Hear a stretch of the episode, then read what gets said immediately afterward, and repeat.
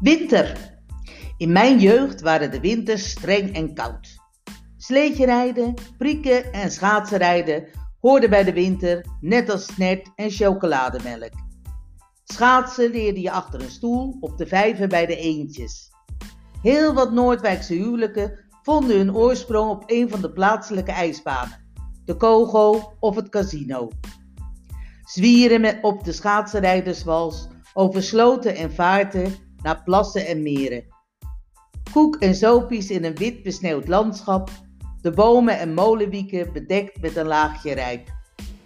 De wintertijd was romantiek, tenminste als je van kou hield. Koud was het wel. De huizen nog niet voorzien van centrale verwarming, dubbelglas en tochtstrips boden maar een beperkt leefgebied.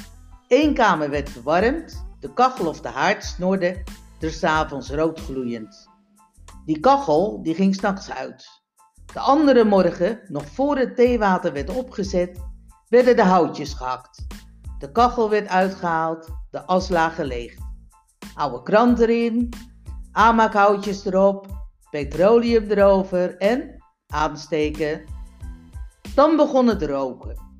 Met tranende ogen, hoestend en proestend, wachten wij tot de rook weg zou trekken en het vuur door zou zetten.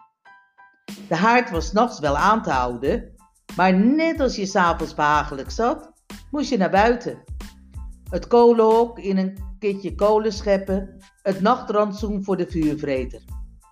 Alle overige ruimten in het huis waren onverwarmd. Op de ruiten van de slaapkamer en de keuken bloeiden grillig gevormde ijsbloemen. Met dikke bedsokken aan kroop je s'avonds onder de dekens. Zelfs de meest pure wollen Leidse AB-deken kon niet verhinderen dat je bibberend in bed lag. Sneeuw bracht pret voor iedereen. Want aan, de zelfgebreide patentsteeksjaal om je hals, trokken we naar buiten. Een sneeuwpop maken of voor een sneeuwballengevecht. De kleintjes voortgetrokken op een sleetje, de grote priekend de duinen af.